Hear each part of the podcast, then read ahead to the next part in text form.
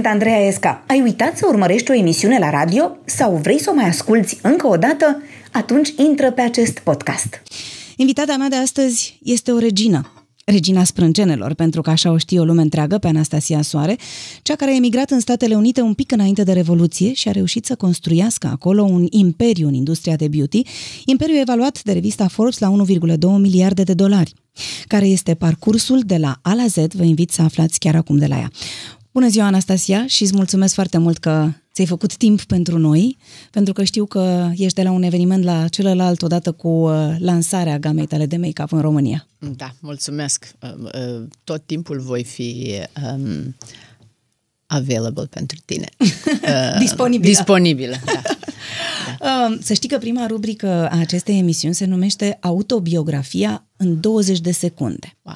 Deci o să auzi un cronometru care începe el așa, țac, okay. țac, țac, țac, mm-hmm. și spui tu cum ți-ai face tu autobiografia, cine ești tu în 20 de secunde. Deci fii atentă wow. când începe cronometru, da? Wow. Autobiografia în 20 de secunde. Poți să încep? Da. Uh, uh, Anastasia a plecat, a ajuns în America și uh, s-a a început să facă sprâncene și după ce a început să facă sprâncene, a vrut să fie cea mai bună la făcut sprâncene și uite așa a devenit regina sprâncenelor. Uite, vezi, nici ți-au trebuit 20 de secunde să spui povestea. Numai că povestea este foarte, foarte lungă, iar poveștile noastre la radio încep exact ca toate poveștile cu a fost odată ca niciodată.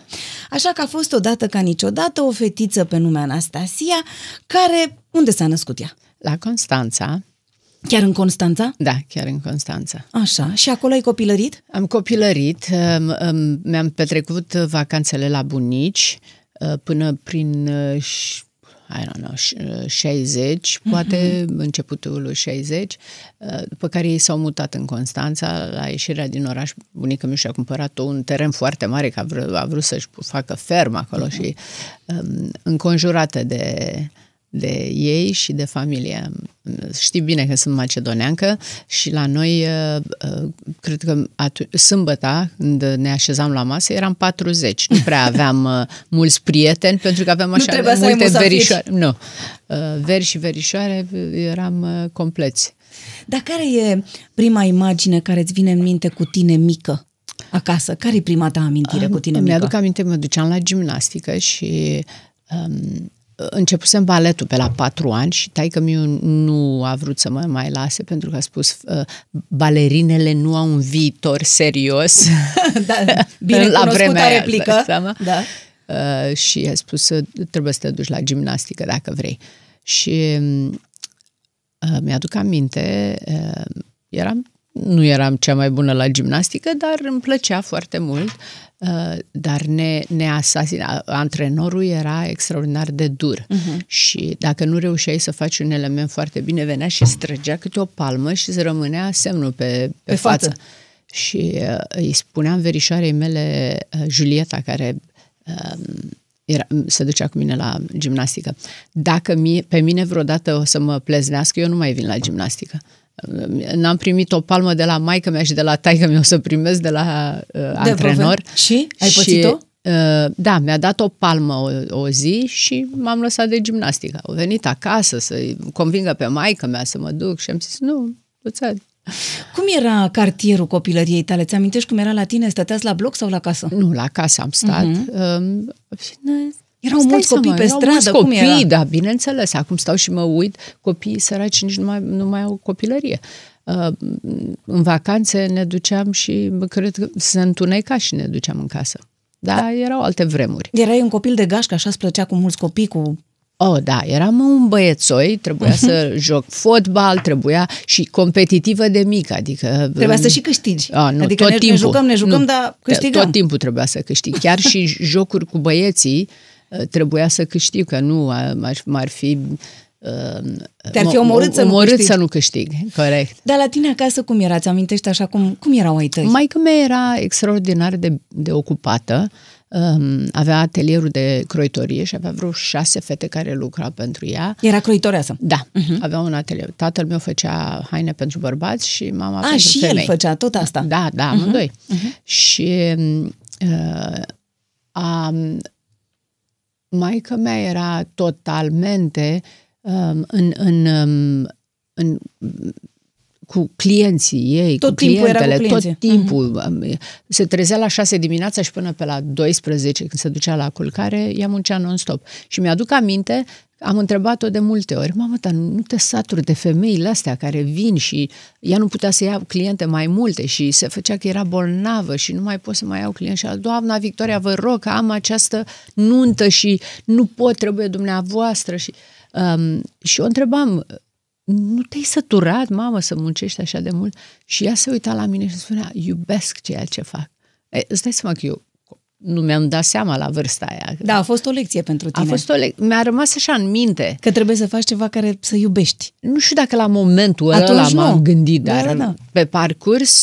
Te-ai gândit că ți se trage de Mi-am acolo dat cumva? seama că la, la un moment dat când m-a întrebat fică mea pe mine când am ajuns în America uh, și mi-a spus, mamă, muncești atât de mult, Mai oprește-te. nu, nu te saturi de ele?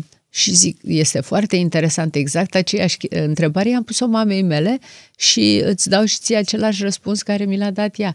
Iubesc ceea ce fac și vreau să-ți mai spun că când vei ajunge și tu la vârsta mea, ai să-mi O dai să-mi dai același acela- răspuns. Deci crezi că e așa ceva ce se transmite pe linie da. maternă? Știi de ce? Cred că m, fetele, în general, au mamele ca un exemplu și um, vor să facă, să devină ceea ce m, văd în mama lor. Uh-huh. Se uită după uh, bărbatul care să-l întâlnească în viață, care să fie ca tatăl și vor să devină mama. Fără, m, cred că nu... Nu conștientizează. Nu, conti, nu, nu, nu conștientizez, dar cred că asta este rolul 90%.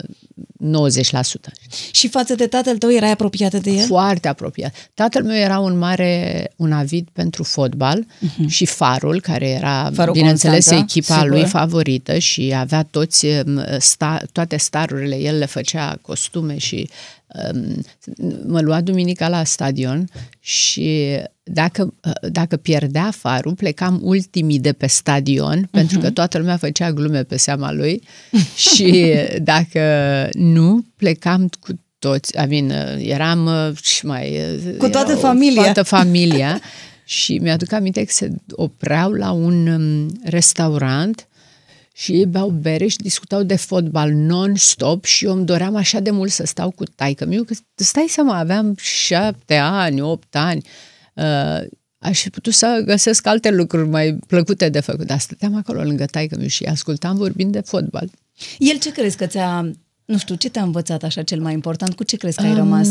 Um, Tatăl meu a fost o, un personaj total diferit de maica mea. Maica mea era extraordinar de ambițioasă. Ea vrea uh, să își schimbe casa la 2 ani, să o remodeleze, avea un... uh, Ca tine. Ăsta, e, e, păi, ți-am explicat că devii Ca mama tine. ta. Așa. Uh, La 2 ani și aducea acest um, um, artist care remodela uh, biserici prin Italia și făcea cu șabloane și de, o lună de zile casa noastră era în, În renovare. în renovare și taică mi îi spunea, hai să plecăm și noi la munte, să ne ducem, să avem, luăm o vacanță și nu, nu, nu, du-te tu, du-te tu, că oricum trebuie să vă văruiesc și îl, îl uh, trimitea pe taică miu la munte și ea stătea să-și facă, adică ea a fost extraordinar de ambițioasă, vrea să aibă, tu stai seama că ea în 60 și Hold on. În, în 67, maica mea a făcut încălzire centrală, care nici nu se auzea, și băi, și cu... Când lumea încă avea WC-urile alea în, în spatele În curții. curte. Exact. Și a, asta a fost ea. Și uh, îi plăcea foarte mult ca lumea să o uh, divinizeze. Oh Mhm. my God, Victoria a făcut asta și Victoria este extraordinară. Vic- era totul despre Victoria.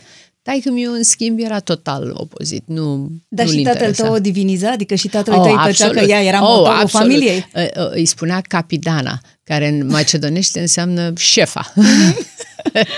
Um, din păcate, tatăl tău uh, l-ați, l-ați pierdut destul de devreme, da. nu? Aveam 12 ani. Când a murit a avut un astm bronșic și a făcut o criză uh, și s-a sufocat, basically. Um, și mama m-a, m-a luat și mi-a spus, dragă tră, ca să ținem, să țin business-ul ăsta, trebuie să mă ajuți și tu să... Zic, mamă, eu am 12 ani, ce știu eu de business? Da, da, da, tu ești deșteaptă, te învăț tot. Erai și- singură la părinți? Ai fost singură la părinți? Nu, mai am o soră. Mai ai o soră? Da. Um, Cornelia uh, este în Austria. Deci noi Și e amândouă am plecat... mai trei- mare sau mai mică decât Mai tine? mică, trei ani mai mică. Um, ea a plecat în Austria, eu am plecat în, Rom- în America. Uh, și, Și ai început să o ajuți Am început la să, atelier. aju- să desenez uh, um, Modele, modele tipare. pentru tipare Sau? Mhm. și nu, modele. Venea clienta, o puneam pe un um, platformă, o puneam pe o platformă și uh, în funcție de corpul ei, atunci am început să, să fiu introdusă la Golden Ratio, fără să-mi dau seama, mai că mi-a pr- făcut măsurătorile, măsurătorile corpului, ea îmi spunea, vezi că doamna are uh, umerii, mai mai, lați mici sau cumva mai sau mai mici. largi Mhm. sau și shoulderurile mai mici. Atunci noi trebuia să creăm, uh, dacă erau mai mici umerii, puneam uh, shoulder pads. Da, uh, puneam niște umerași. Umerași, uh-huh. ca să creeze o perfectă proporție. Și doamna venea și și alegea dintr-un vog, îmi aduc aminte că își lua din Italia un vog gros uh, și alegea un, un model. model. Și îi spuneam, mamă, nu, asta, asta nu merge, pentru că doamna nu are același Da, lucru. e și prea trebuie- scundă sau prea înaltă Exact, sau- Mhm. exact. Proporția de la din Deci aveai magazin cumva era- ochi, oricum... L-am crezi- format, mm-hmm. maica mea m-a ajutat fără, îți dai seama că maica mea nu știa ce înseamnă golden ratio, dar prin măsurătorile corpului de atâta timp, ea își Îți dai dădea seama, că e o proporție care trebuie urmată. Corect, Da, da, da. corect. Și uh, așa am început. O, o, când ea se ducea în oraș să cumpere, știu eu, materiale sau să facă alte chestii, uh, stăteam și le urmăream pe fetele ei și spunea, vezi că ea trebuie să facă tivul, ea trebuie să taie, nu știu ce, să tragă Deci la te mașină. lăsase cumva acolo Eu eram șef șef. în locul ei. exact. Dar simțeai că vă e greu? Adică după ce n-a mai fost tatăl tău? Adică simțeai că trebuie Nu. să o ajuți cumva pe mama sau erați... Cum v-ați descurcat? I mean, maica mea era un, o persoană care nu țin minte vreodată maica mea să ia un nu ca un, uh, un răspuns. Uh-huh. Tot, tot ce își punea în minte, cred că asta, asta este un, una din trăsăturile care le-am învățat de la ea sau le-am luat sau poate le-am moștenit. Um, nu exista o chestie pe care maica mea să nu poată să o facă. Tu gândește-te, ea a avut business-ul ei într-un comunist regim când tu nu aveai voie să faci așa. Mandatarii toți, Da, da, am da. avut neamuri care au avut restaurante și le-au fost luate. Ea a reușit să îi facă, uh, să- să reușească să păstreze acest business și um, făcea lucruri pe care erau total uh, era o neimaginat, vizionară de pentru neimaginat în cineva, vremea o respectivă. femeie în uh, anii 60 să Reușească fa- de una singură. ci- de una singură a fost extraordinar de, de interesant ca o persoană ca maica mea, dar nu- ea nu a avut niciodată, cred că, vreo frică sau vreo... Um, tot ce își punea în minte uh, încerca să găsească o soluție și să, să reușească. Și tu cum crezi că erai? Ce fel de copil erai pentru ea? Adică mm. pentru familia ta? Ce... puțin cam rebelios, cred că nu prea uh, urmam. De exemplu, îți dau un exemplu. Uh, în anii 70, când uh, era moda cu, cu blugi evazați uh-huh. și cu știu eu, îmi, îmi cumpăra toate lucrurile astea, fiecare culoare, uh-huh. când îmi, îmi cumpăra pantofi, n-am să uit niciodată, dădea 2000 de lei pe o pereche de sandale cu platformă și îmi lua în fiecare culoare. Și lumea avea cam 1000 de lei salariu, ok? Uh-huh. Deci, ea m-a, m-a răsfățat foarte mult. Cred că se simțea puțin vinovată că nu avea timp, timp destul să... pentru da. tine. Și atunci îmi lua... Da. Bine, și mai ales că noi fiind în, în îmbrăcăminte, în ea fiind croitoreasă, fashion era ceva normal. Uh-huh. Și cred că m-a știu eu, poate că se simțea vinovată, nu știu din ce motiv, dar a, a făcut uh, eforturi foarte mari și mi-aduc aminte foarte interesant. Lucru pe care l-am spus și eu lui fiica mea. Uh, vezi că uh, este un sertar aici unde ai bani. Niciodată să nu lași pe nimeni să-ți plătească nimic. Uh, tot timpul ești aici, eu sunt aici și orice ai nevoie sunt aici. Da, sunt foarte ocupată, dar orice ai nevoie. Și îți nu-ți iei bani decât cât ai nevoie. Uh-huh. Că îți dai seama, ea făcea bani, nici nu aveam timp să-i numărăm. Mai ales și o altă chestie interesantă, la sfârșitul zilei spunea, mamă, nu te obosești, de muncești așa de mult, eu da. nu pot să mai le suport pe clientele astea. Uh, fiind la vârsta aia și ea spunea, zicea, când număr bani ăștia așa, parcă îmi trece o oboseală. O macedoneancă adevărată. Adevărată. Da. da. Și, și tu simți asta? Da, și când am dus în, în America, la fel, îmi, îmi, îmi număram tipurile și cash-ul. Și maica mea, și fiica mea mă întreba, dar nu ești obosită? Zic, nu, când, când număr banii ăștia, îmi trece, îmi trece oboseală. Să știi că am vorbit și eu cu mama ta și și cu mătușa ta să-mi povestească cum era când erai mică, fii atentă. Aha. Aha, ia să vedem ce spune. Cinci ani avea când a rămas orfană de tată. Și am crescut-o noi la țară, la Isiparu, de unde ne tragem. Și cum era când era mică? Era cu mințică, era, făcea năzbâtii, Era cum era? o căprioară. Se suia pe pom, scutura pomii, lua pe penis, spăgea în genunchi. Era o zvăpăiată, un Așa. băiețoi cu rotile, pe toate Oh, da. străzile cu rotile. Adevărat, nu puteam am să și stau uitat. de ea, nu avea stâmpăr. Unde vedea, ea trebuia să, să facă. Peste tot. Și croitorie, și tâmplărie, și îi plăcea foarte mult. Acum și ea are o fată și ea învață cum am învățat-o eu. Dar v-ați imaginat vreodată că, nu știu, o să ajungă până aici unde a ajuns azi?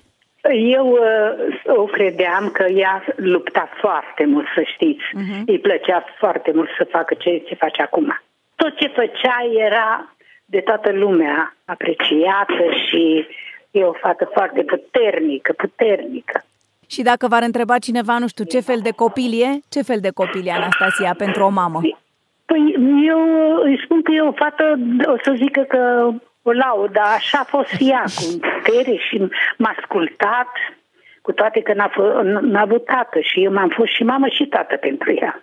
Ați ajutat-o și să o crească pe Norvina? Da, și Norvina e o fată, e mai rușinoasă. Da? Norvina. Nu seamănă Ea cu era- Anastasia. Ea era puternică, nimeni nu putea să stea în fața ei. Claudia, e- noi îi spunem Claudia, Da, da. ea este mai rușinoasă, nu îi spune, mă, să învață, dar e felul ei, așa era taică Mhm. Anastasia seamănă cu mine și uh, Claudia seamănă cu tatăl ei. Vreți să-i transmiteți un mesaj Anastasiei? Sunt mândră de ea. Hai să ne întoarcem un pic la, la școală. După ce ai terminat școala primară, nu știu ce, Da. cum ți-ai ales liceul? Um, am, av- am fost în școala generală trei, nu, patru prietene și uh, ne-am dus la... Mama vroia să mă trimită la, um, la un liceu economic, la ASE sau ceva de genul ăsta, în București. Aveam un unchi, ceva, un, un unchi care era profesor la școală. Și nu ne plă... ne-am înțeles cu toate fetele, trebuie, nu putem să fim uh, despărțite și trebuie să mergem toate în același loc și ne-am dus și am, uh, am uh, aplicat la um, um, era um, civil engineering, era um, construcții civile și industriale. Și Asta zici la am- facultate când ați venit? Sau de, vorbim de liceu? Iar, deci, în anii um, când am fost la eu, uh, era un program total separat și diferit. Așa. A- Făceai trei ani de liceu și se făceau încă doi ani. A fost o chestie pe care Ceaușescu a vrut să o Promoveze. facă, da, Așa. ideile Da. lui. Și uh, erau programe de, de facultate în, ac- în continuare. Și ne-am dus cu aceste patru, noi toate patru fete și am um, intrat, și ne uitam, am început, la, cred că am intrat uh, numărul 2, 3, 4, pentru că erau câte 2000 de candidați și uh, știi cum era Da, da, atunci. da, foarte mulți era pe un foarte pe un loc. Și unde era? Unde v-ați dus? În ce oraș? În Constanța. În Constanța. Da. Mhm. Și uh, după c- când a auzit maica mea că m-am dus acolo, mi-a spus tu, îți dai seama, un inginer de construcții civile și industriale era uh, imposibil ca femeie să fii, pentru că te muta pe la Cluj, De la un pe șantier la altul. Un șantier, Da, da, da. nu aveai uh-huh. condiții, trebuia să stai între... Dar uh, cred că a fost cea mai, cea mai incredibilă experiență pe care am avut-o, pentru că am avut niște profesori absolut geniali um, și cred că am avut uh, posibilitatea să studiez lucruri pe care um, de Nu ți-ai dat îmi seama la plăcea- ce o să-ți ce o folosească să-mi atunci, dar folosească. ți-au folosit mai târziu. De exemplu, mă duceam la chimie, că ne plăcea de profesorul de chimie și a- adică eram foarte bune acolo, nu puteai să te duci pe vremuri în care, vremurile în care am fost eu la școală, nu puteai să te prezinți la școală dacă nu Nepregătit. Era, nu, nu exista așa ceva. Um, uh, am avut un profesor de desen tehnic de 5 ani de zile care a fost incredibil și la vremea aia, când el venea pe masă și ne punea o, o un robine de la industrial și spunea, ok, aveam două m, Planșe sau planșe ce? Mhm. mari de tot, la tablă, pardon, două Da. table negre și spunea, ok, cine se duce la tablă să facă trei Să ore, deseneze. să lua trei ore, să desenezi în, în patru planuri, de deasupra, dintr-o parte, Mhm. Da. din față și secțional. Da. Deci trebuia să ai o viziune în spațiu. Da, da, da. Acum te duci pe un computer și ți apare Da. toată chestia. Noi stăteam cu creionul și cu rigla și astea au fost vremurile și cu um, um, hârtia milimetrică. Și mie mi se părea foarte ușor de făcut. Um, și nu, nu vreau să spun că eram cea mai deșteaptă din clasă, pentru că nu eram. Dar mi-am dat seama mai târziu că era abilitatea mea de a vedea în spațiu. Deci era o chestie pe care am dezvoltat-o poate și lucrând cu maică mea și m, fiecare avem uh, uh, creierul sau suntem da, da, wire avem câte o- diferiți, știi? Uh, și era foarte ușor pentru mine să fac lucrul ăsta și de asta probabil era și bună la geometrie, dar mă rog. Uh, au fost uh, lucruri, de, de exemplu am învățat, uh, deci de technical design am învățat 5 ani de zile, care m-a ajutat extraordinar la crearea uh, produselor de make-up, când am început să facem uh, toate uh, con- Ambalajul și- ambalajul și toate chestiile astea. Îmi aduc aminte că m, am vrut să fac și uh, toate au fost făcute m, mo, um, șabloanele Da, au astea. fost niște modele la Containere au început. fost niște modele făcute special O mostră. pentru Anasta, o mostră, exact. Și um, o companie din Japonia mi-a zis, a, păi trebuie să coste 40.000 de dolari ca să faci acest, pentru că, uite, sunt desene tehnice, complicate. Și mi-a trimis blueprint-ul. El probabil s-a gândit că eu nu știu să citesc, Da, da, că da. e diferit. Și zic, nu, nu, nu, asta nu poate să coste 40.000 pentru că e greșit dacă te uiți la, la felul în care este făcut. Și, Și am n-ai fi reușit... avut cum să știi niciodată asta dacă n-ai fi Ah, trecut prin bineînțeles, școala aceea. Bineînțeles. Și așa am redus, uh, mi-au Din tăiat, costuri. mi-au tăiat costul da, de 40 de mii. Zic, nu, asta este, nu este o persoană. În perioada adolescentă ai fost o adolescentă rebelă? Um, până pe la 18 ani, cred că am citit, mă, mă, îmi spunea mai mea, mai du-te și tu la un film, la ceva, nu, bibliotecă și citit. Numai Asta, studiat, studiat, studiat. Îți plăcea, Ah, îți îmi plăcea să plăcea citești? Foarte, vai de mine, foarte mult. Foarte. Adică nu te obliga, nu era pentru că te obligau la Nu. școală sau că ceva. Îți plăcea Bine, să citești. aveam și la școală Ah. ah. datoria să citim. Mi-aduc aminte, profesoara de matematică ne îmi dădea în weekend 400 de probleme de rezolvat și îmi spuneam, doamnă, dar 400 de... De ce trebuie să fac? Nu, nu, zice, geniile sunt foarte puține. Practica o să te aducă să... și a avut dreptate. Și e, vorbind de profesoara de matematică, când am ajuns în America, tu îți dai seama că eu am clădit o companie fără să am un CFO. Adică fără să ai niciun fel de studiu de Financiar. specialitate financiar vorbind, nu, da? deloc, deloc. Și uh, anul trecut, când am uh, făcut tranzacția, am hotărât să vând o porțiune mică din companie, um, într-un, într-o cameră cu vreo 50 de financiari, adică oameni care sunt în uh, business. Um, am început să le spun, uh, ok, sunt într-un business, am început cu sprâncene, toată lumea și uh, se uita la telefon uh, și se Da. uitau pe Da, computer, hai să adică, termine. eh, hai, hai să o lăsăm să termine. Și când le-am spus care sunt vânzările și care este EBITDA, Da. da. adică care e profitul, au zis, ok, s- nu, nu, nu, mai, mai repet o dată. Da. Păi zic, asta este. Noi zice, suntem de 30 de ani în business-ul ăsta și noi n-am auzit așa ceva. Zic, da, și nici măcar nu am în CFO. Dar n-am fost la Harvard aici, nu am fost la... Da, am, fost în România. Am avut o profesoară bună de Am avut o matematică la profesor- liceu. exact. Și a pus o bază bună corect, acolo. Corect, corect. Deci a, consider că tot ce am făcut aici în, Ame- în România, acești ani mei de școală, De școală au fost și- foarte buni. a- esențiali. Esențial. Și de asta vreau să încurajez toți tinerii să nu... Să nu creadă că educația nu contează. Să nu creadă că educația con- nu contează. Trebuie să citești, trebuie să te educi, mai ales acum și poți să faci și pe internet. Dar citește și învață și fii disciplinat, pentru că până la urmă asta o să te ajute să ajungi mai târziu ceea Oriunde ce îți vrei. dorești. Oriunde îți dorești. Dar la petreceri mergeai? Măcar te Oh, duceai da. la zile de naștere? Și la... după, du- a, nu, la, când Sau la- aveam vreo 17-18 ani, eu la ora 9 trebuia să vin acasă. Ah, era, și spunea, era mamă, severă, la mama, ora era strict. 9 lumea se Iese. duce la... Nu, nu, nu.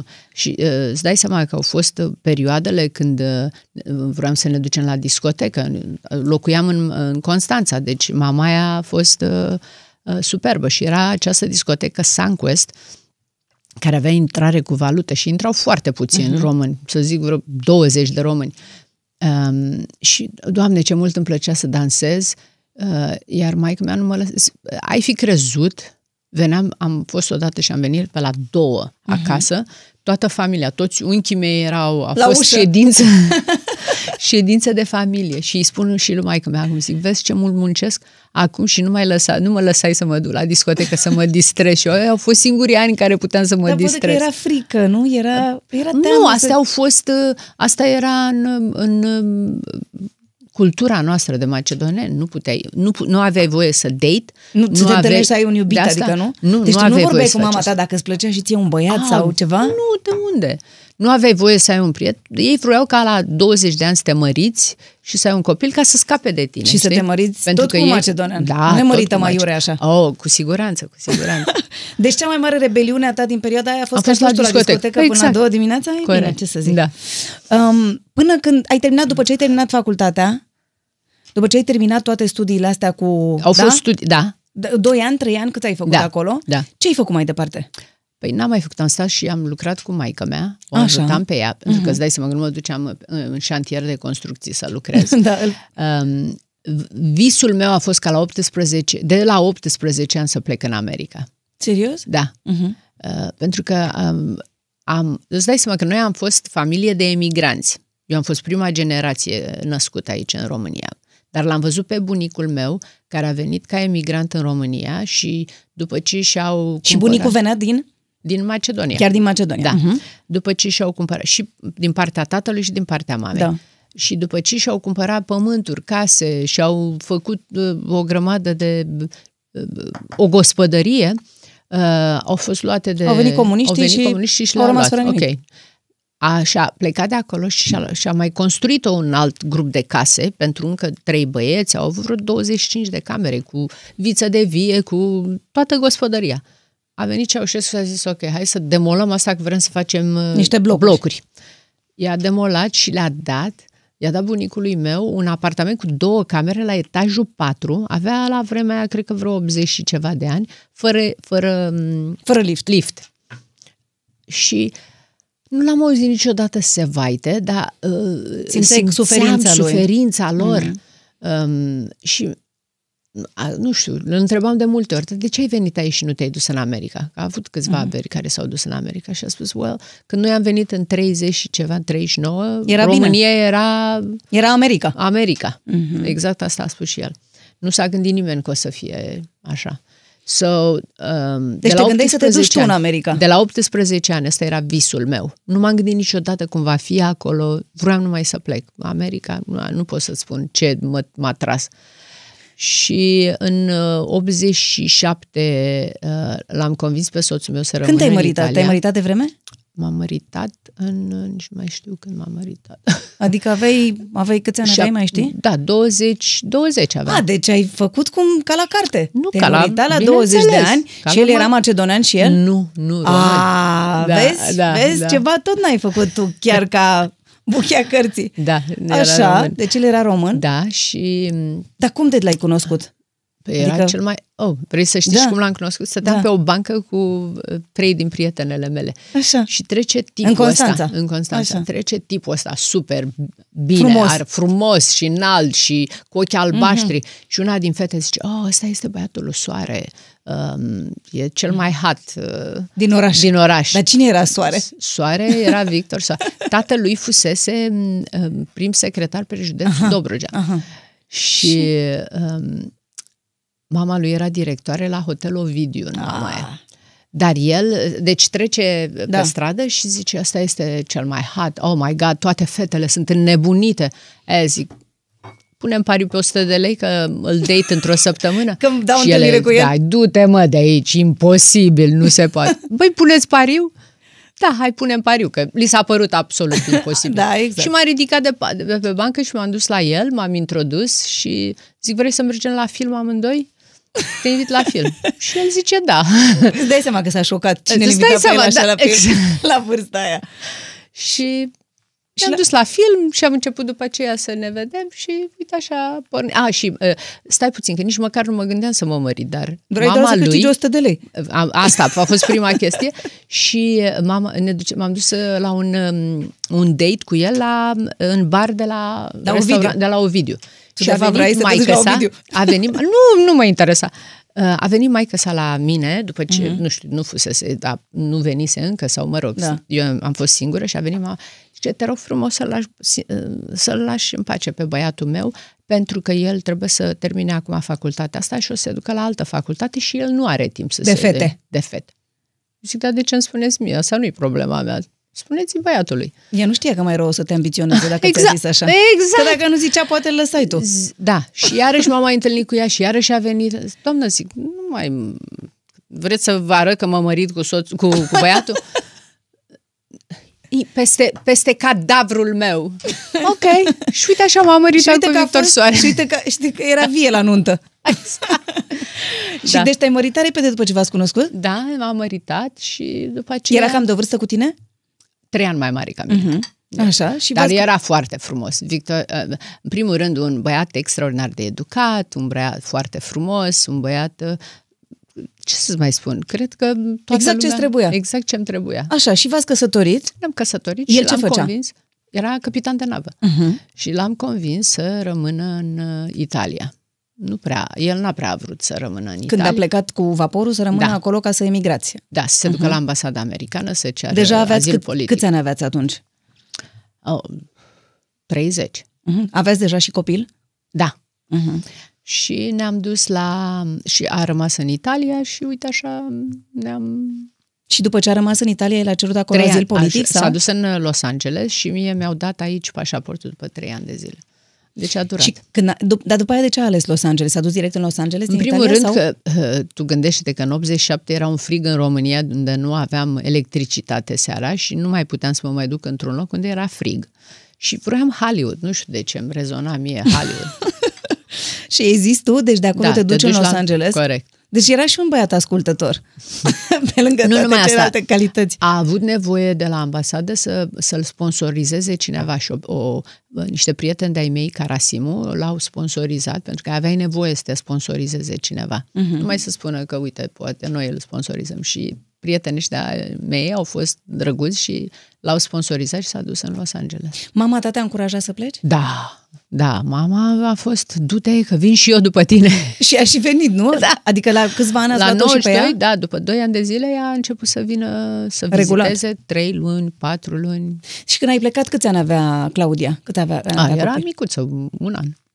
Bun, și prima zi în America pe care ți-o amintești, care e? Când ai ajuns în America și ai ajuns, ai coborât din avion, Da, a Și fost cum era? șocant. Ca și când te-aș trimite pe tine Pe pe, lună. lună. Exact așa. Da, a fost șocant. nu știu, când intrai în magazine sau nu știu, da. mă gândesc față Tu de îți ce dai era seama că aici. Eu am plecat când alimentările Erau goale, erau complet. goale, da? Și am intrat într-un supermarket și bă, nu venea să cred. Adică deja pentru voi acum care sunteți plecați și ați umblat și e dificil Și e să, o diferență. să, să vezi. Dar uh, când am plecat eu era incredibil. Și te duci în, uh, în magazine și vezi haine, unde noi nu aveam haine de niciun fel aici. Și nimic. mâncare. Și Unde nu mâncare era și nimic de haine mâncat. și... Da. Da, a fost o altă viață. Și când ai ajuns acolo, unde? Unde ați stat? Cum vă descurcați? Aveam un apartament, el, uh, soțul meu își luase un job de taximetrist pentru că um, noi am crezut că o să-și... Um, O să poate să continue să, da, să pentru meargă cu pe că vas. licensul lui era internațional, Mhm. uh-huh. dar trebuie să fii cetățean american și nu am aflat asta decât acolo. Uh-huh. So, Și-a luat un, deci Și-a luat era un taximetrist job. și v-ați luat un, un loc unde erați cu chirie, dormeați, da, cum era? dou- Aveați o... una, două, apart- două camere, pardon, două dormitoare, un apartament foarte mic, Și cum vă ajungeați cu banii? Practic, la început ați trăit numai din ce câștiga din ce el, câștiga nu? el. Corect, corect. Și tu știai engleză? Nici nimic, niciun cuvânt. Nu. Am făcut uh, rus, rusă și franceză la Și ce școală. ai făcut? Unde te-ai dus să înveți? Um, era un, se luau cu niște cursuri la o biserică catolică, parcă era biserica, nici nu știu ce fel de biserică era. Uh, dădeau niște cursuri Mhm. uh-huh. după și eu du- duceam pe fica mea la școală și după aceea um, ne, mă duceam și luam câteva clase, 3-4 ore, Ore. pe zi. Mhm. Dar nu era cumva Trebuie. frustrant, totuși tu plecai de aici unde, da, nu era, nu aveam noi de niciunele, dar tu erai, voi erați bine acasă, bă, da? Foarte și ajungeai bine. acolo, unde mă gândesc că dacă abia aveați bani de pe o zi pe alta, în momentul ăla nu, ți se, nu te simțeai mai frustrată, că nu știu, te duceai într-un magazin și nu puteai să cumperi ce-ți dorești sau nu știu. Da, dar nu puteam să ne mai întoarcem. Te-ai L-ar gândit să fi te pus întorci în- la un moment dat? O, în fiecare zi. Dar ar fi intrat în pușcărie, Victor. Era, deja l-au condamnat ai șapte ani, pentru Mhm. că lăsase, plecase. Și atunci, cum ți-ai găsit job? Adică, ce... O prietenă, o, o prietenă, devenise prietenă acolo, am cunoscut-o pe o fată româncă, Mihaela Corcoz, o chema, care lucra la un uh, salon și era însărcinată. Trebuia să-și ia trei luni liber și ea a fost drăguță și m-a, m-a luat la ea să o înlocuiesc și cu, cu uh, înțelegerea că atunci când ea se întoarce după trei luni, eu să plec. Și a fost uh, excelent pentru mine pentru că am zis o să capăt experiență. Dar tu știai ceva? Făcusei vreodată cosmetică? Am făcut ce- școala aici, în timpul ăsta de trei ani cât a fost uh, În România? În România. A, deci în timp ce așteptai să te Corect. cheme, tu ai făcut o școală de cosmetică. corect, da.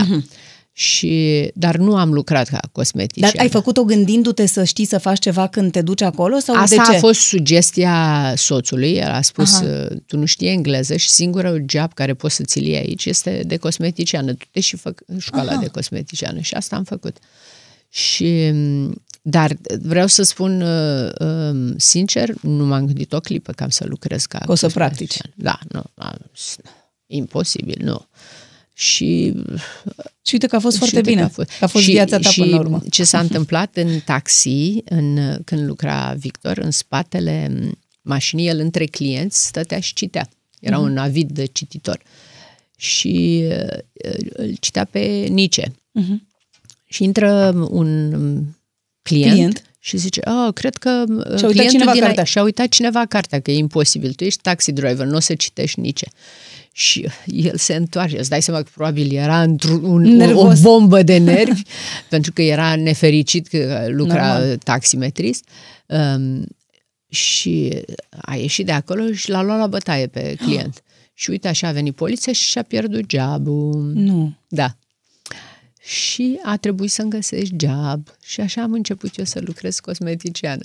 Și te-ai dus aici la salonul unde ți-a... Da. Așa? Și cum, cum era la început? și cum te-ai mi-am, acomodat? mi-aduceam aminte de cum îmi făcea mie uh, cosmeticiana mea, Mhm. Mariana. Pentru că îți dai seama, eu în fiecare duminică mă duceam la cosmetic cu maică mea de când Mhm. aveam 5 ani.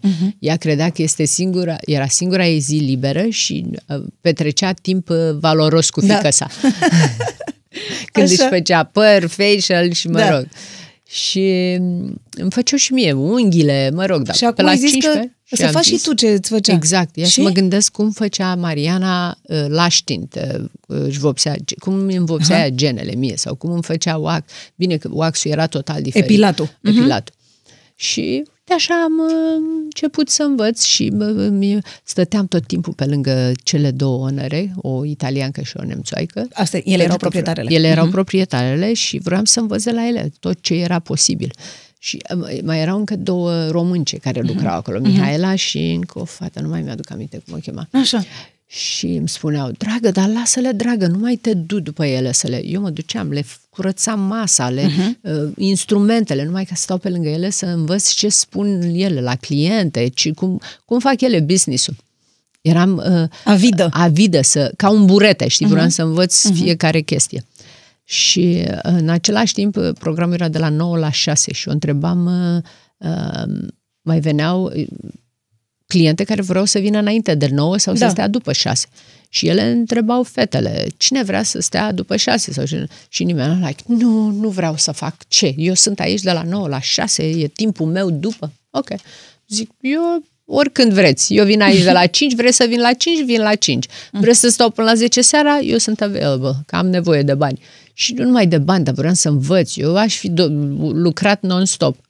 Și uh, au contat pe mine. După un an și jumătate, când m-am dus și le-am spus de propoziția asta cu sprâncenele, um, mi-am dat seama că ele nu au vrut să mă Ce mai le-ai lase. spus exact? Că în România, înainte să-ți facă un tratament facial, ele fac sprâncenele. Hai să facem. Să le aranjăm multe, și sprâncenele uite, eu, înainte. Eu am uh, o teorie și vreau să o dezvolt și la la la și am început să fac sprâncene și le făceam clientelor sprâncene înainte de facial. Dar îți dai seama, când am început, îmi lua câte jumătate de oră să fac uh-huh. sprâncenele, ca să le fac pe amândouă uh-huh. la fel și întârziam prea mult pentru clienta următoare, următoare și pentru că nu chargeam, nu le convenea să, da, da, să da, fac că ele asta. încasau mai puțin. Exact, uh-huh. și nu m-au mai lăsat să fac sprâncenele. Și eu am zis, eu vreau să fac sprâncene, eu cred în acest uh, serviciu. Și ele n-au vrut și atunci am, m-am dus sâmbătă acasă, duminică mi-am luat LA Times, ziarul, și, ziarul și îi spun soțului meu, îmi deschid business-ul meu.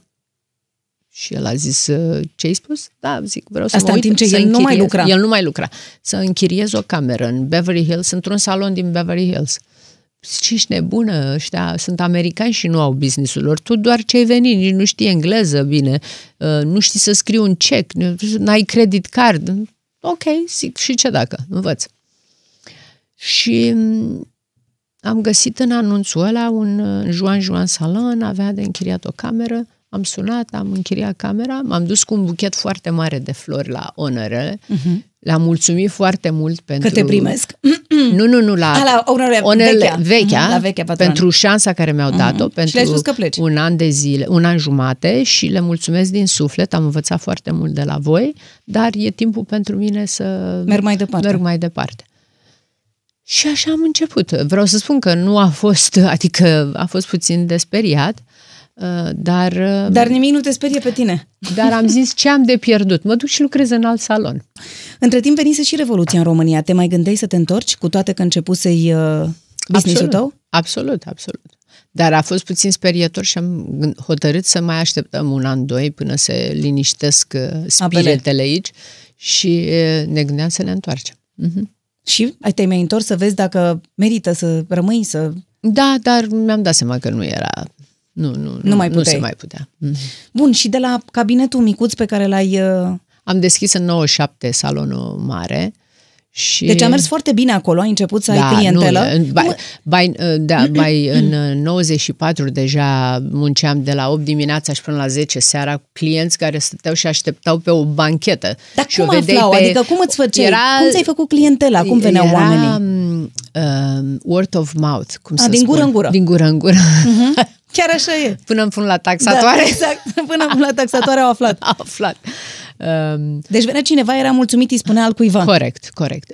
Ăsta a fost um, golul meu ca să fac uh, sprâncenele cele mai bune. Scopul tău. Și scopul meu să fac cele mai bune sprâncene și nu conta pentru mine cine era că era Faye Dunaway, Michelle Pfeiffer sau uh, o vecină. Naomi Campbell sau o vecină. Nu conta.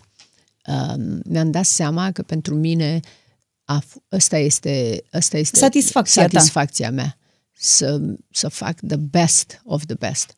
Și când au început să vină vedetele? De exemplu, nu știu, cum a aflat prima oh, vedetă despre tine au ca să vină? de când eram la salonul lui Giovanna Iuta. Da? Da, în 90, 91, să uh-huh. zic, um, am avut o clientă care fusese agenta supermodelului, dar nu știam. Uh-huh. Um, și ea l-a trimis pe toate într-o zi, într-un van. la după casting. Ce, după ce veniseră, Ca la casting. Exact. După fusese, făcuseră un photoshoot și Așa. au venit una după alta, uh, Naomi Campbell, uh, Cindy Crawford, Stephanie Seymour. Dar tu le știai pe vremea De unde? Nu, nu știam. Eram uh, fresh from the boat. Nu, nu știam. și le văd, zic, Doamne, dar ce frumusețe de fete. Nu am văzut Coboare în viață. din camion. Cum, cum poate să... Nu, că le vedeam în cameră. Uh, cum poate cineva să existe atât de frumos? I mean, Cindy Crawford, e, nu, nu, nu văzusem în viața mea o frumusețe mai mare. Și după ce au plecat ele, a venit uh, Onora și zice, da, ce le-ai făcut la fetele? Zic, nu știu, asta mă dă afară acum, le-am făcut ceva greșit și nu știu. Le-am... Zic, nu știu, ce mi-au cerut. și, și, și, și uite așa, au început să vină din fiecare a povestit alteia yeah, și așa exact, mai departe. Exact. Dar spunem, crezi că există un moment anume uh-huh. care crezi că a propulsat? În 94 um, eram extraordinar de ocupată în, salon, în camera în care o închiriam Și a venit o scriitoare care scria pentru Vogue, uh-huh. Marina Rust, dar ea nu scria articole, făcea o, o narație, o, uh-huh. era o novelistă ea. Da. Și uh, a, a scris două pagini despre experiența ei. Că a venit și a spus, uh, uite, am auzit, uh, ești the best kept secret în Hollywood. Da și vreau să scriu un articol. Uh-huh. Zic, păi lasă-mă să-ți fac sprâncenele. Sprâncenele groase, cum le-ai avut tu uh-huh, prima uh-huh, dată când uh-huh. ți-am făcut sprâncenele. Uh-huh. Și zice, a, nu, nu, nu, eu nu mi-ating sprâncenele. Zic, păi atunci nu poți să scrii pentru mine dacă nu da. faci experiența asta. Ok, când a văzut că nu e cale de soare e nebună, da, da. m-a lăsat să-i fac sprâncenele. A devenit obsedată cu sprâncenele ei, bineînțeles, și a scris ceva superb, două pagini, adică ceva funny și... Cu impact. Cu mare impact. În același articol din noiembrie 94, nu articol, în același uh, ediție, în același magazin, ediție. Uh-huh. Um, a scris o altă istorie despre Kevin O'Quan, care la vreme era the make-up artist care nu a avusese America niciodată și el a, a, a vorbit foarte mult cât de importante sunt sprâncenele. Uh-huh. Și deci ăsta este the guru of make-up și aici este femeia care face sprâncenele. Uh-huh. So, a devenit atunci o explozie și fiecare magazin care înainte, fiecare revistă nu scria despre beauty în anii 90. Aha, dacă nu știi. aveau uh, această nu, Allure, rubrică. Al, Allure era singurul magazin care avea rubrică de beauty. Rubrică de beauty. Uh-huh. Niciun alt magazin nu avea rubrică de beauty. Și uite așa au început ei să-și dea seama și au început să vină să-și facă sprâncenele, editoarele și le-am dat ideea, zic, hai să scriem despre beauty, hai să facem și eu de la mama învățasem uh, marketing și am început să mă vând. Marketing la botul calului. Exact. și momentul așa a fost. Și pe urmă ai fost într-o emisiune la televiziune care a oh, fost oh, a fost multe, foarte în, în multe emisiuni, dar în 98 am fost la Oprah Winfrey Show, i-am făcut live sprâncenele și a fost actually, de fapt, aseară mi-aduceam aminte, îi povesteam, uh, nu mai mi-aduc, lui uh, Amalia. Uh-huh. Um, primesc un telefon, conduceam și uh, la celular primesc, hei, zice, um, it's Oprah Winfrey. Zic, da, și eu sunt uh, Queen Elizabeth. nu, i-am zis, eu sunt Queen Elizabeth. No, it's really, like, yeah, yeah, yeah, sure. Zice, nu, și uh, a, și-a îngroșat vocea. Zice, no, it's really Oprah Winfrey. Vreau să vii să îmi faci în direct sprâncenele. Oh, și mi mi-am dat seama că i-am recunoscut vocea. Zic, să-mi cadă telefonul, să fac accident pe stradă. Și um, am fost la show-ul ei și a fost așa, cea mai mare explozie posibilă. Șase luni de zile nu se mai oprea telefonul la salon de sunat. A trebuit să-mi blochez um, uh, cartea cu appointmente, că numai pentru șase nu luni. Mai puteai să așa faci. nu mai puteam Nici să... rezervare. Nici... Să știi că și mie era să-mi cadă telefonul din mână pentru că am vorbit cu opera pentru emisiunea ta de astăzi. Ia să vezi tu. You kidding me? No, I'm not. Hi, everybody. This is Oprah. I just wanted to say a few words about Anastasia.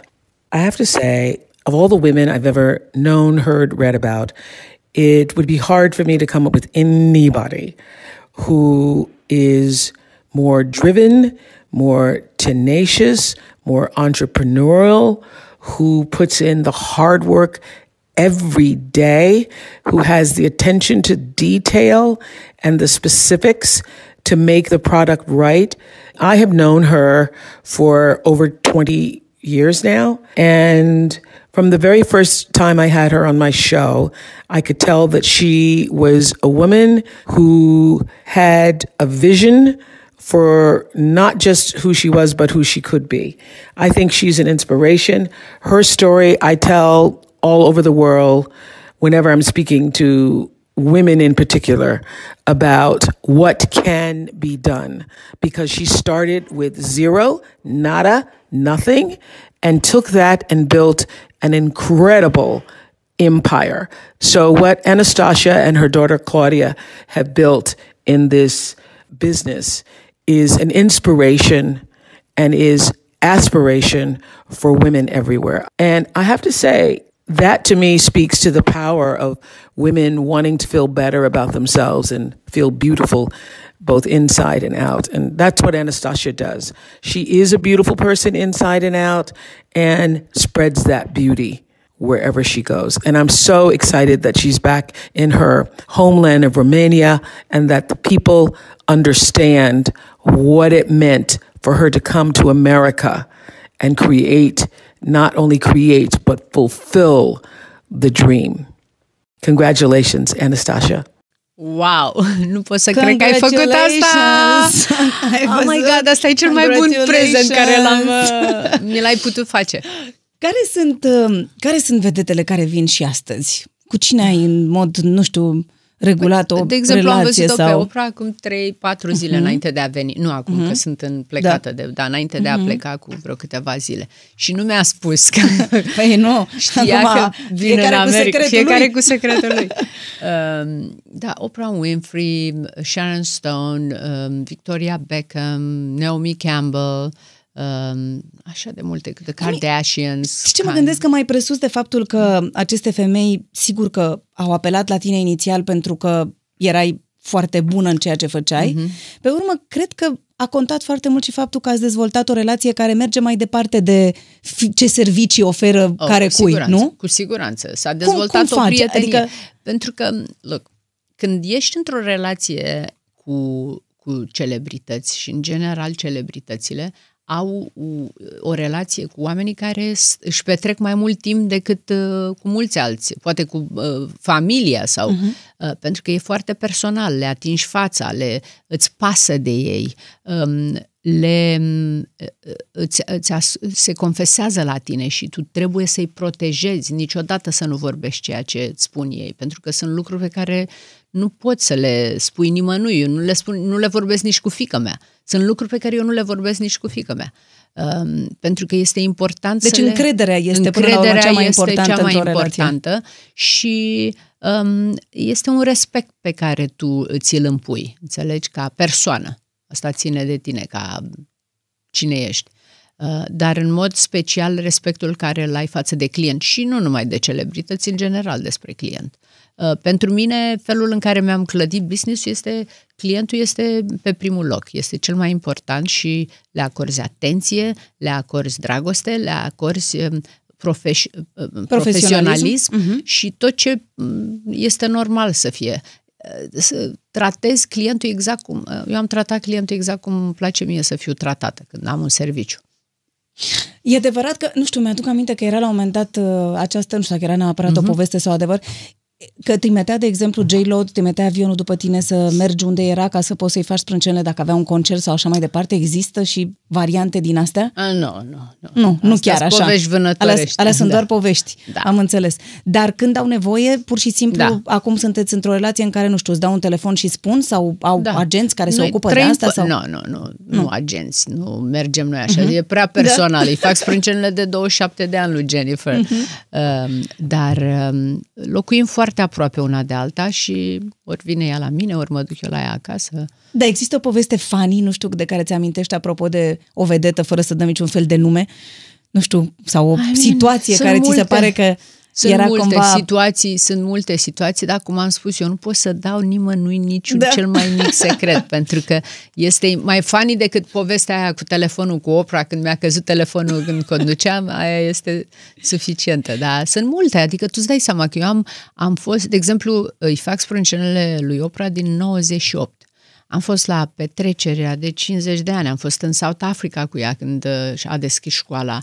I mean, ce să spun, a făcut uh, un party de, un luncheon de 50 de ani când am plinit și, și a invitat 50 of her best friend. Și eu am fost una dintre ele, adică și Celine Dion a venit și ne-a cântat la 50 de persoane. Da. Cine I să mean, cânte? Celine Celine Dion, păi cine să Dion. cânte și la ziua mea? Exact. Acum atât am putut și eu. Deci, deci sunt devii ca o familie, ele z- sunt familia ta, eh, pentru că le vezi, e- sunt în jurul tău, el- trebuie să sp- lor, I mean, este un, um, o, o, un, un, o relație mutuală, înțelegi? Da. Adică de respect, de dragoste, de uh, protecție care trebuie să-l oferi. Și ele îți fac asta pentru tine și tu le faci pentru ele și asta e.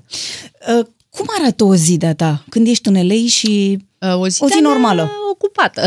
Da, știu, deci mă mă gândesc. trezesc la șapte jumate, orice ar fi? orice ar fi, s- îmi- îmi beau cafeaua și mă uit pe Instagram și mă mai uit pe e-mail-uri până la 8 jumate sau 9, depinde când vine uh, Profesorul de antrenorul, sport. Profesorul. Uh-huh. Fac o oră uh, sport, Ce sport faci? Cu, uh, ai niște weights, aparate? Niște... weights Aha, cu și greutăți? treadmill, da, uh-huh. fac uh, cât- interacționat uh, Da, da, cu de mers și alternezi. alergat, de Mhm. alternez. Și m, după aceea mă mai uit, iarăși mai fac e mail mai fac telefoane, pentru că sunt Europa, Da. da. America.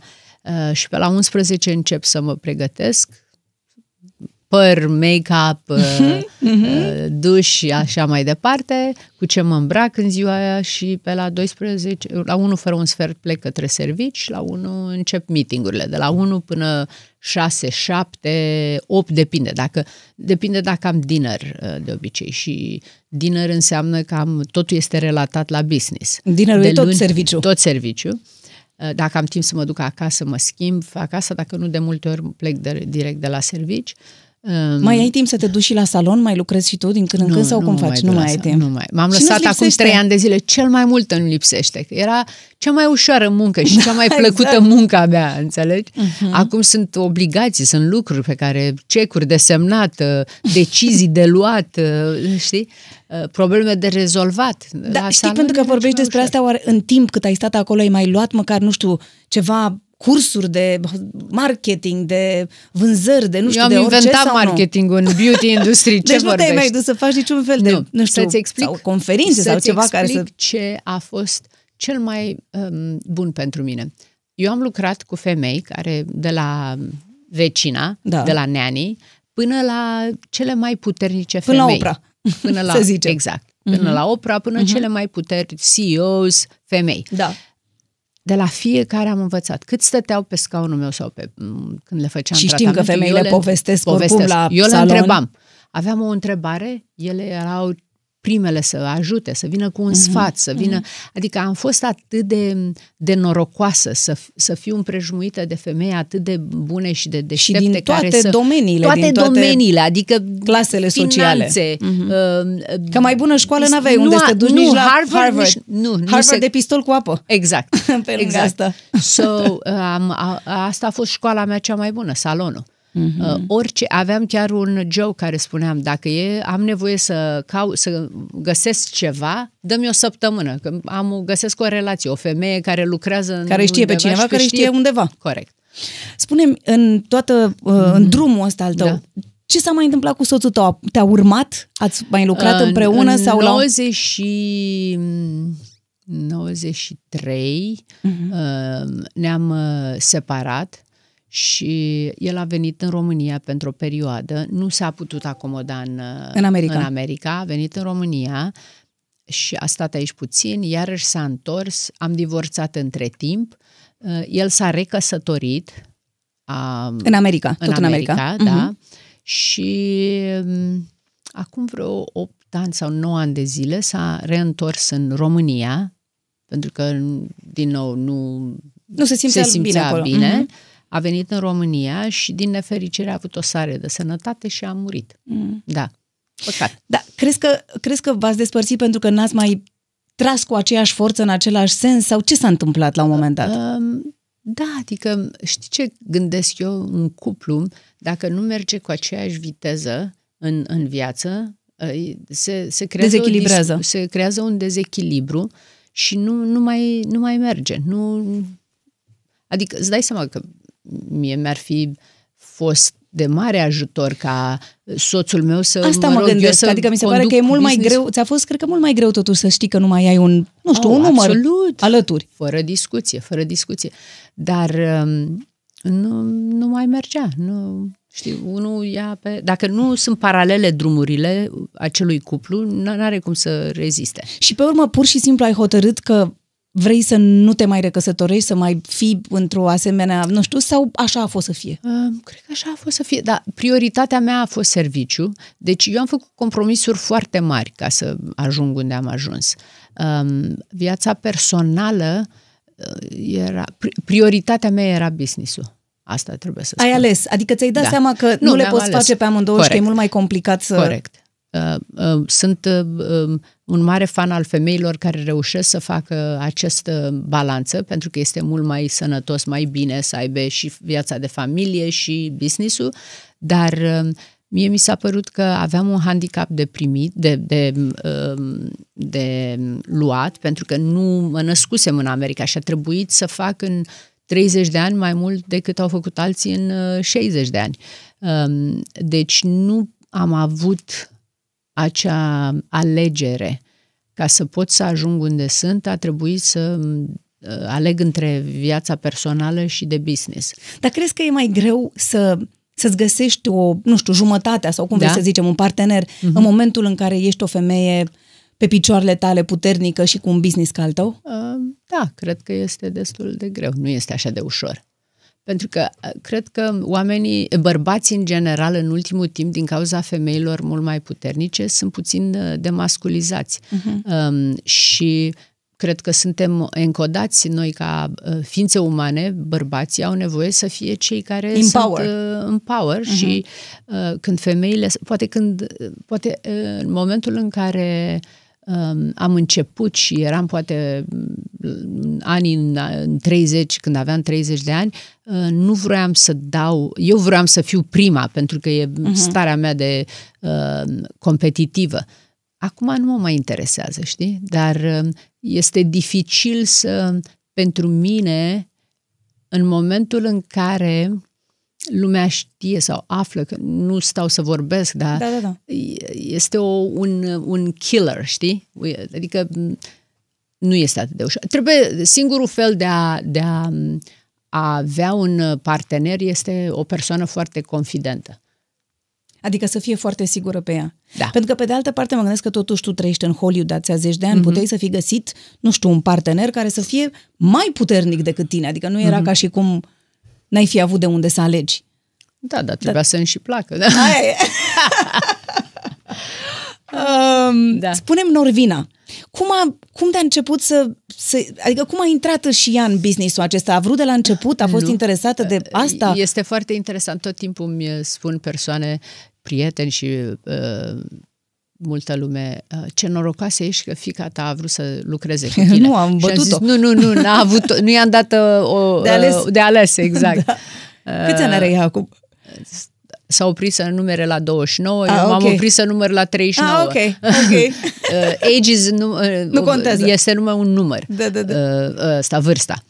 Uh, Este cum, cum este mintea ta și cum te Ce simți. simți. Corect. Um, Dar uh, a început să lucreze uh, în vacanțe la, la salon, ca la recepție. Uh-huh. După prima lună am dat-o afară, că era întârziată. Nu te cred. Cum? Da, am I-ai dat zis, afară. gata, ești, you're nu, i-am dismissed? dat, dacă nu, dacă mai întârzi o dată, deci a întârziat de două ori și i-am spus a treia oră, dacă mai întârzi, nu mai vii la nu Și mai ea n-a lucrezi. crezut. Și ea n-a crezut, a zis, ea, ea e mama și zic, strângeți bagajele și pleacă. Și după o lună de zile a venit, zice, mamă, am nevoie să-mi împrumut și mie niște bani, că nu am să-mi plătesc chiria. După, scuză-mă, după taxe, um, am făcut socoteala și nu mi-ajung banii. Zic, vrei să fii independentă? Asta este. Da, that comes Zic, tu with ai un independence. avantaj, tu ai, ai un avantaj față de mine. Eu nu știam engleză când am venit aici da? și aveam și un copil. Da. Um, și n-aveam nici casă. și n-aveam- Hai că da, te-am am corect. ajutat destul. Exact. So, um, ea a mai stat, m-a mai dus, a mai făcut câteva cliente, ea tot acolo era și zic, nu aștepta că nu-ți dau niciun ban. Singurul lucru care pot să-l fac pentru tine este să-ți dau jobul înapoi, pentru că era extraordinar de bună, uh-huh. și, dar dacă mai întârzi vreodată, nu mai lucrezi niciodată cu mine, numărul unu și numărul doi, Uh, vreau să înțelegi că în momentul în care intri în salon, eu sunt bossul tău, tu ești un, un angajat uh-huh. și trebuie să ai grijă de salonul ăsta, trebuie să schimbi și hârtie igienică din baie dacă te duci acolo și nu există și femeia de servici nu este. Uh, Deci trebuie să am să fiu mai exigentă cu tine decât cu toți ceilalți angajați. Și a fost de acord. A stat acolo vreo câțiva ani de zile și uh, cred că începuse să se plictisească, adică nu era altceva de învățat pentru ea și s-a, tra- s-a dus la um, corporate, corporate office unde făceam make-up-ul iar în 2012 și s-a dus, am, am ținut-o în fiecare departament. Departament. La sales, la marketing, la uh, fiecare departament. Ea asta a fost uh, Ca un internship ca în un fiecare internship, departament. Exact, ca Mhm. să, Să am vadă vrut să despre ce e înțeleagă, vorba. am vrut să înțeleagă fiecare aspect al businessului.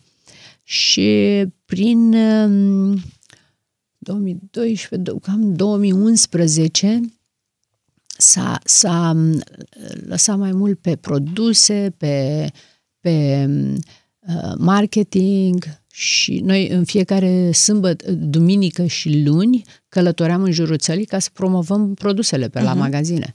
Și îți dai seama că ea era disperată, nu-i plăcea, în primul rând spunea am 20 uh, de ani și duc viața unei persoane de 45 pentru că muncesc șapte zile pe săptămână. Și am, um, a venit la mine cu un uh, app Instagram. Cu un telefon? Cu un și telefon și a zis, aplicație. este un app ăsta care o să ne ajute pe noi să nu mai călătorim. Putem să promovăm linia fără să doar să ne mai să ducem acolo. Asta, să ne mai ducem. Și am uh, postat un tutorial, am primit, cred că vreo 1000-2000 de Ceea like-uri. ce era enorm atunci. Îți dai seama. Și pe Anastasia fost... Beverly Hills, adică a spus pe, da, asta pe a fost. contul de corect, companiei. Uh-huh. Și cel mai interesant a fost că una, îți dai seama că citeam fiecare comentariu, vreau să înțelegem despre Dacă ce funcționează. e vorba. Exact. Și una din uh, comentarii era aș vrea și eu acest brow whisk. Era da. un tutorial cu brow whisk, cum să faci sprâncenele. Dar nu pot, n-am aici unde, de unde să cumpăr. Zic, trimite-mi adresa că ți-l trimit eu. Și zice, nu, nu pot să mi-l trimis că sunt dintr-un sătuc din India. Wow. Și a fost momentul în care mi-am dat seama Cât de, de putere. departe ajunge Corect. mesajul. Corect. Mm-hmm. Și atunci ne-am, ne-am focusat foarte tare pe, pe Instagram. Chiar și în ziua de azi, numai eu și fică mea postăm pe, pe Anastasia Beverly Hills și doar, doar ce mi-am deschis acum vreo câteva luni de zile al meu personal, Anastasia Soare, kind of behind the scene și ea are Norvina. Dar încă noi controlăm. Avem câteva fete care uh, se ducă pe Explore și uh, ne pun într-o bancă uh, lucruri care sunt uh, Anastasia cu produsele Anastasia și așa noi când vrem să postăm ne uităm și alegem de acolo. Și ea practic acum se ocupă de toată partea asta de ea online? marketing. Uh-huh. Nu, nu, avem uh, cineva uh-huh. care se ocupă de online, da. Noi avem, ea se ocupă de marketing, da. ea face produsele de make-up, da. eu le fac pe alea de sprâncene și... Deci toată linia de make-up a fost uh, a tot... Ei. Da, ea am lăsat-o pe ea să facă. Uh-huh. Și motivul pentru care am lăsat-o pe ea să facă asta, asta este un lucru care aș vrea să-l discutăm. deci, eu cât am lucrat cu maica mea, eu eram fata lui Victoria. Era totul despre Victoria. Și nu știam cine sunt eu. Sunt deșteaptă, nu sunt de... Pot, nu pot. Pot, nu pot. Uh-huh. Cât, cum pot să măsor eu uh, capacitatea mea? Și cred că ăsta a fost un alt motiv pentru care am plecat în America. Um, nu am vrut ca fica mea să aibă această chestie, pentru că ea era fata, fata lui Anastasia. Anastasia. Mhm. Toată lumea. A, ea nici, poate că nici nu știa lumea cum o cheamă așa de bine, dar știa că e fata lui Anastasia. Și credeau toți că este acolo unde este pentru că este fata lui Anastasia, cu toate că niciodată n-a fost într-un post dacă nu și-a meritat acel loc. Dar n-ai vrut să poarte povara asta. N-am vrut să poarte povara. Și atunci ea, când a venit și mi-a spus, mama, hai să facem produse și să le vindem pe uh, website-ul nostru, le promovăm pe Instagram cu Contour Kit. A început prima dată cu Contour Kit. Și zic, ok, fă un proposal de business, exact ca orice m, angajat. Și a venit cu două, trei proposal ne-am uitat la el și în mintea mea a fost, trebuie să o las să ia șansa asta, pentru că este singurul fel al ei de, să iasă de sub să iasă numele de, sub- tău și... de sub, uh-huh. sub jugul Anastasiei. exact. Și uh, a fost extraordinar de uh, sold out, a fost foarte su- de succes și așa a avut, uh, a venit cu alt proposal după aceea, a prins curaj și a venit cu propus să facă mai multe produse și uh, așa a, a început uh, ea să intre. E, și îți dai seama că ea a început să-și dea seama că începe să, să aibă putere. Lumea a început să-i dea ei uh, uh, Credit. credit, care și-l merita, înțelegi? Adică uh, fica mea este genială, e briliantă. Uh, vreau să cred că este produsul uh, muncii mele, Păi dar ia să- nu cred că am, am făcut ceva mai briliant decât uh, Norvina sau Bine, Claudia. ia, ia să o ascultăm noi pe Norvina Claudia. Ei lua și interviu, mă Da. nebunești. Ia. Când eram foarte mică, ea îmi făcea tot felul de costume pentru școală. Țin minte odată când mi-a făcut niște aripări de scuturaș și care erau așa de frumoase. Totdeauna ea făcea ceva așa extraordinar, că vrea să arăt cel mai bine. Ce fel de mama a fost ea pentru tine adolescentă, de exemplu? V-ați înțeles bine întotdeauna? Ne-am înțeles bine, dar eu cu mama nu ne înțelegeam destul de bine. Ea m-a lăsat să am independență întotdeauna N-am avut niciodată situația în care spunea, aulă, trebuie să pleci pentru că adulții vorbesc. Totdeauna mă întreba să discut dacă aveam o problemă și să pun propuneri, deci ca și cum aș vedea eu să rezolv problema. Pentru mine, eu cred că a fost uh, foarte deștept din partea ei să mă trateze ca un adult pentru că m-a ajutat foarte mult, nu numai în viața mea personală, dar și în business, enorm de mult. Da, pentru că vorbim de viața personală, nu știu, de exemplu, dacă erai, nu știu, aveai un iubit sau așa mai departe, își dădea cu părerea sau zicea, hai să văd și eu cum e, să Mm. zică cum e? Niciodată în viața mea nu, nu țin minte să, să-și dea o părere despre prieteni, vis, nu, niciodată. Dacă ție îți place, asta e, așa spune ea. Există și momente în care simți că este complicat să fii fata Anastasiei? Sunt anumite așteptări ca eu să fiu o persoană extrem de ambițioasă și ca totul ce fac să fie ceva făcut, uh, nu știu cum să La spun, un pe nivel grand înalt. Scale. Deci eu trebuie să fac... E, exact, exact. Mhm. Deci asta este o, este o presiune care este acolo tot timpul, dar cred că mi-o pun eu singură, că ea în niciun fel nu are așteptarea asta de la mine, dar eu totdeauna vreau să o fac pe ea mândră de mine. Ce crezi că merită să știm despre Anastasia și nu știm? Eu cred că mama are nevoie tot timpul să fie pe lângă oameni, nu numai să simtă energia, dar să și dea energie. Deci ei, ei E un place să schimb dea de energie. bună la toată lumea. Da. Ai un mesaj pe care vrei să îl transmiți Anastasiei pentru că o să te asculte la radio. Mamă, ești cea mai tare, te iubesc foarte mult, sunt mândră de tine în fiecare zi și spune la lume ce faci, că nu îmbătrânești, arăți așa de tânără, dă-ne secretul. Dă-ne secretul! Dă-ne și nouă secretul! Să facem ce ne place. Nu? Wow. Ăsta e secretul? Asta e secretul. Mm? Asta zici tu, confidence, încrederea. Confidence, încredere. Știi că te întrebam ieri ce ți se pare frumos ție. Nu, pentru Cum mine... e o femeie frumoasă? Dacă este, are încredere în ea, e cea mai frumoasă. Lucrezi cu mulți români? Da, foarte mulți români. Um, vreau să spun că nu numai la salon, am, de, uh, am uh, Elena și Carmen și Carolina și Raluca, deci am patru fete românce care sunt incredibile, de muncitoare și fete de încredere, adică nu mă doare capul, nu mă doare capul uh, când am o angajată româncă. Uh, la office, Delia, care am uitat să o, uh, am uh-huh. avut un interviu și am uitat să, să o aduc acolo pentru că ea era ocupată. Cred că dacă la 3 dimineața uh, Delia doarme cu telefonul lângă, lângă Ureche. ureche, uh, îmi, îmi, uh, Îți îmi vine vreo salvează idee? viața. Da. Îi sposudi. Ea se ocupă de toate călătoriile mele, toate, mm-hmm. tot schedule-ul meu, tot, tot ce e Tot programul. Delia. E singura persoană în care am încredere să, să facă. Și am alte Dar s-a persoane întâmplat care să se fie românce sau le alegi Nu, așa le dintre... aleg, le, le pescuiesc. Deci vrei să le dai o șansă și altor Corect. români, oricum Da, s-ar putea, da. nu? Te gândești la Nepoata asta. mea, Raluca, care lucrează Bine, cu mine Raluca, de mult, e- Raluca, Raluca, îi trebuie e- să-i mulțumesc că să știi că a complotat Ia, cu sunt mine convinsă. pentru toate astea. Sunt convinsă. Și să o ierți dacă, Da. dacă te-a supărat cu ceva, dar am Nu, vrut să m-ai facem, speriat. am vrut să facem cât mai bine. Da, superb. Um, deci sunt mulți e, români. deci fică mea este mâna dreaptă, Raluca e mâna stângă. Da, da, da. Cam așa. Și uh, mulți, foarte mulți români. Am avut foarte mulți la um, magazia de produse, dar s-a mutat magazia și n-au mai putut să călătorească așa de mult. Um, și în mod special am echipa mea în Europa, care sunt uh, românce și am uh, uh, Andreea și Dorothy, gândești, a, a, avea ieri, stăteam și mă gândeam, lucrez cu ele de 11 ani, când am deschis primul salon Anastasia la Radisson. Uh, știi bine că avem trei saloane de uh, sprâncene Mhm. în București și avem unul în Constanța care este uh, menajat de nepotul meu, Normal, Alexandru trebuia să fie, Roșu. trebuia să fie. Da, da. Și, dar este sub tutela fetelor, Andreea Mhm, și lui Dorothy, că ele sunt directoarele, uh, dar toate fetele care sunt din Europa, româncele sunt, avem bineînțeles în fiecare țară și locali, dar ca româncele mele nu sunt. În ce, în ce punct simți că ești acum cu brandul Anastasia Beverly Hills? Uh, Motivul pentru care am uh, vândut anul trecut o porțiune mică Cât din ai vândut? companie, Cât o la sută? companie mică. Da? Nu e public, deci Ah, nu n-am e public, nevoie ok, să spun. ok. Um, dar rog, ceva un, puțin. un min- minority am făcut-o pentru a uh, dezvolta linia și distribui global.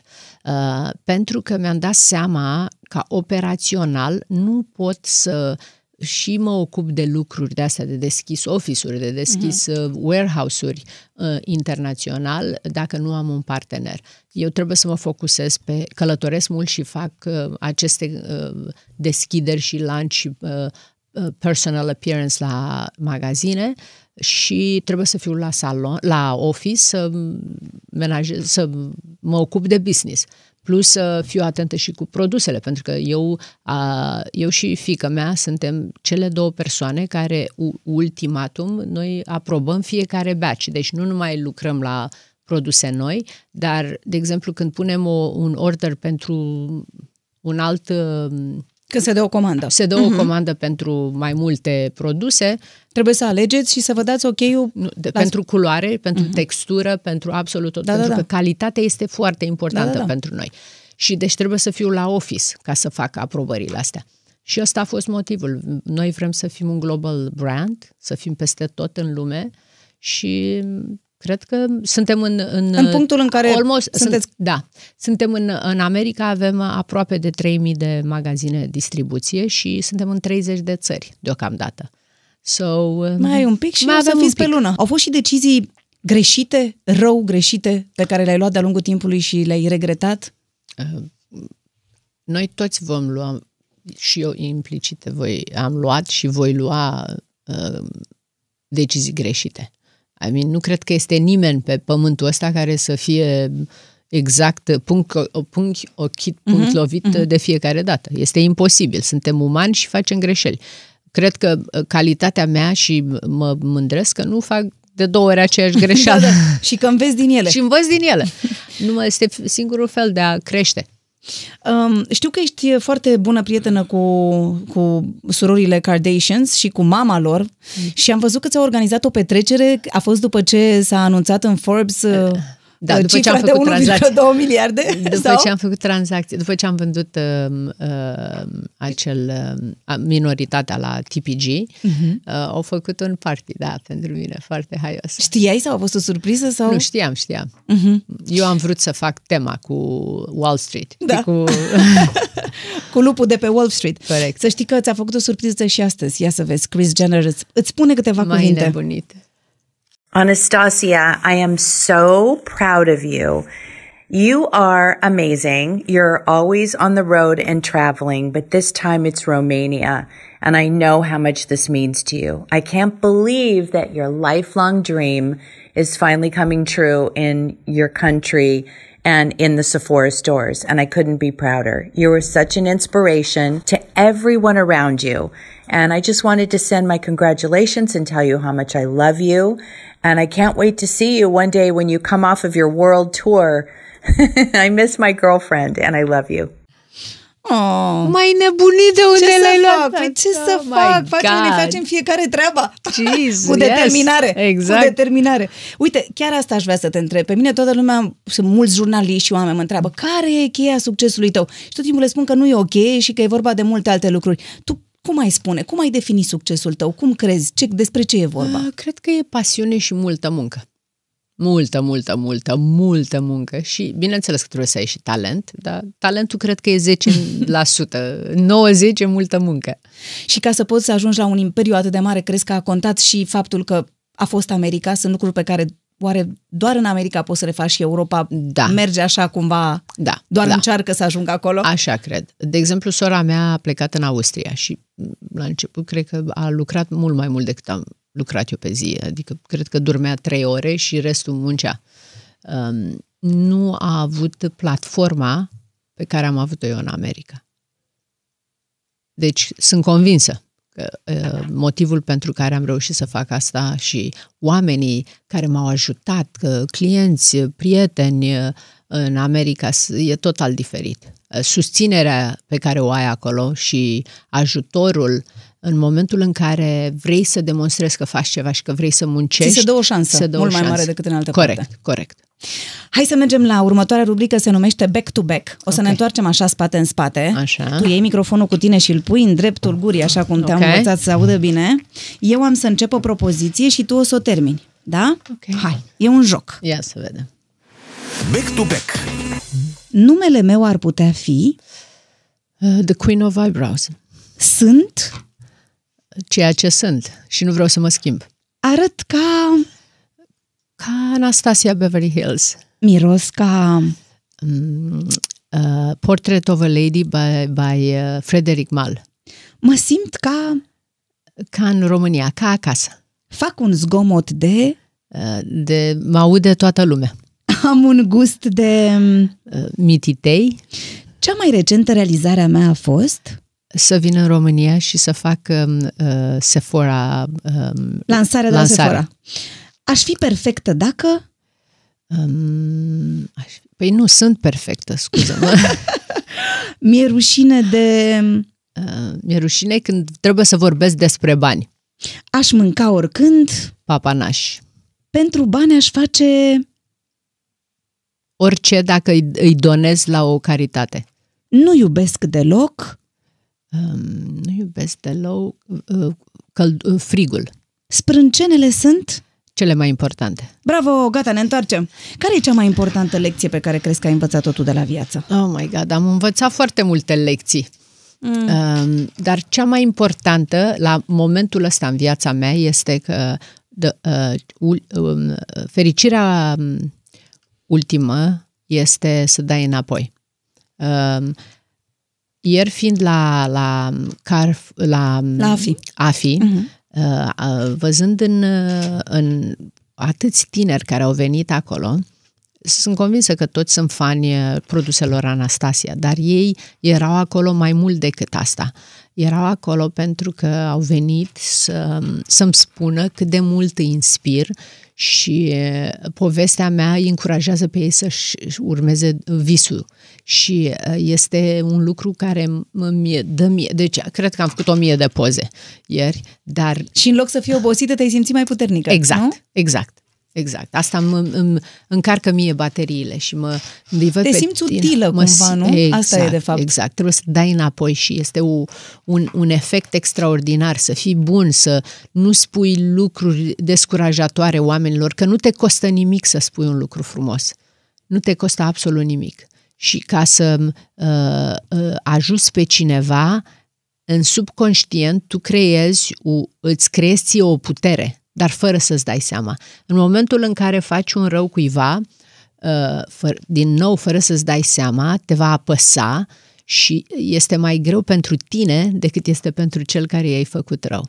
Deci eu încurajez toată lumea să fie pozitivă, să ajute pe celălalt, pentru că până la urmă universul uh, se va întoarce și pentru ei.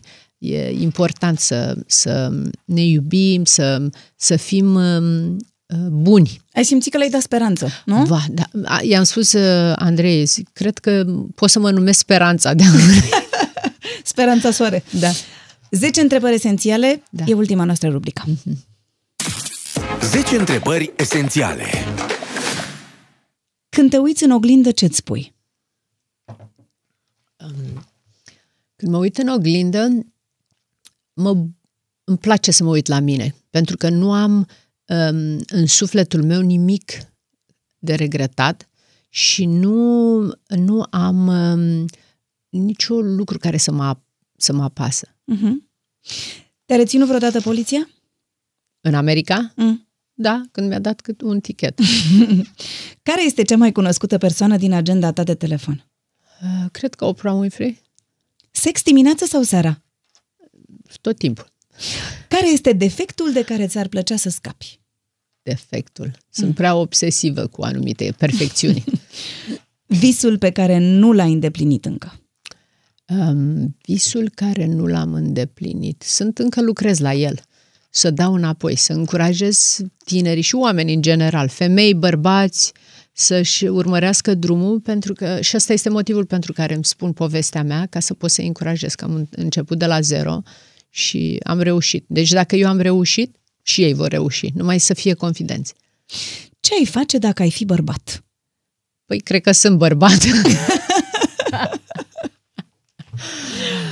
Care este cea mai nebunească cumpărătură pe care ai făcut-o? Cea mai nebunească în ce sens? Așa, nu știu, ai zis orice ar fi, vreau să îmi cumpăr asta. Hmm. Adică ți-ai dat seama că e ceva care e o nebunie, dar ai zis, gata, fac nebunia asta. Pentru mine, personal, Uh-huh. uh, cred că mi-am cumpărat o casă acum, încă una. Ca O să vezi mai nebunie. bine, pe geam. Nu, este într-un private uh, gateway community. Uh-huh. Cu cine ți-ar plăcea să te blochezi în lift? Cu cine? Nu cred că mi-ar plăcea să mă blochez în lift, dar Da, dacă să zicem. mi-ar pla- dacă, Mhm, Dacă te-ai bloca, um, cu Queen Elizabeth și aș face sprâncenele, că am pe loc, penset, pe loc aș scoate din geantă și penset așa. stai regină o să-ți fac sprâncene. Corect. Care este clișeul despre vedete care e chiar adevărat? clișeul um, clișeul despre vedete că sunt dificile, dar de fapt ele nu sunt dificile.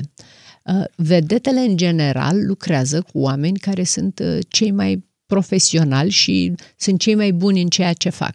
Și ele devin foarte cunoscătoare. Deci, uh-huh. când ești make-up artist și când uh, îți petreci 15 minute pe lângă o vedetă, ea știe dacă tu știi ce faci sau nu știe și atunci normal că nu se simte confortabilă. Ea îți simte energia că tu ești insecure.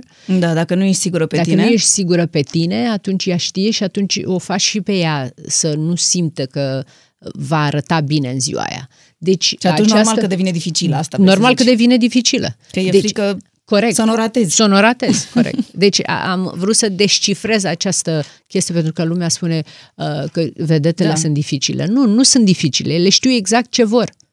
Deci dacă tu ești bun, nu o să fie dificilă nu, cu tine. Deloc. Asta e, asta e răspunsul. Și îți spun ce, pro, persoana cea mai um, picky, nu dificilă, dar uh, Madonna este una din vedetele care este cea mai dificilă din cauza că ea este așa o perfecționistă și a lucrat cu the best of the best, ea în momentul în care ți-ai ridicat penseta, ea știe, tu știi ce faci sau nu știi, sau ești confident. Și atunci își lasă garda jos și este cea mai plăcută. Anastasia, îți mulțumesc foarte mult că ai participat la această emisiune și îți doresc putere de muncă și sănătate să poți să-ți duci uh, visul la îndeplinire până la capăt. Și-am încălecat pe oșa și v-am spus povestea așa. Ne reîntâlnim când vreți și când puteți pe andreaesca.com. Pe curând!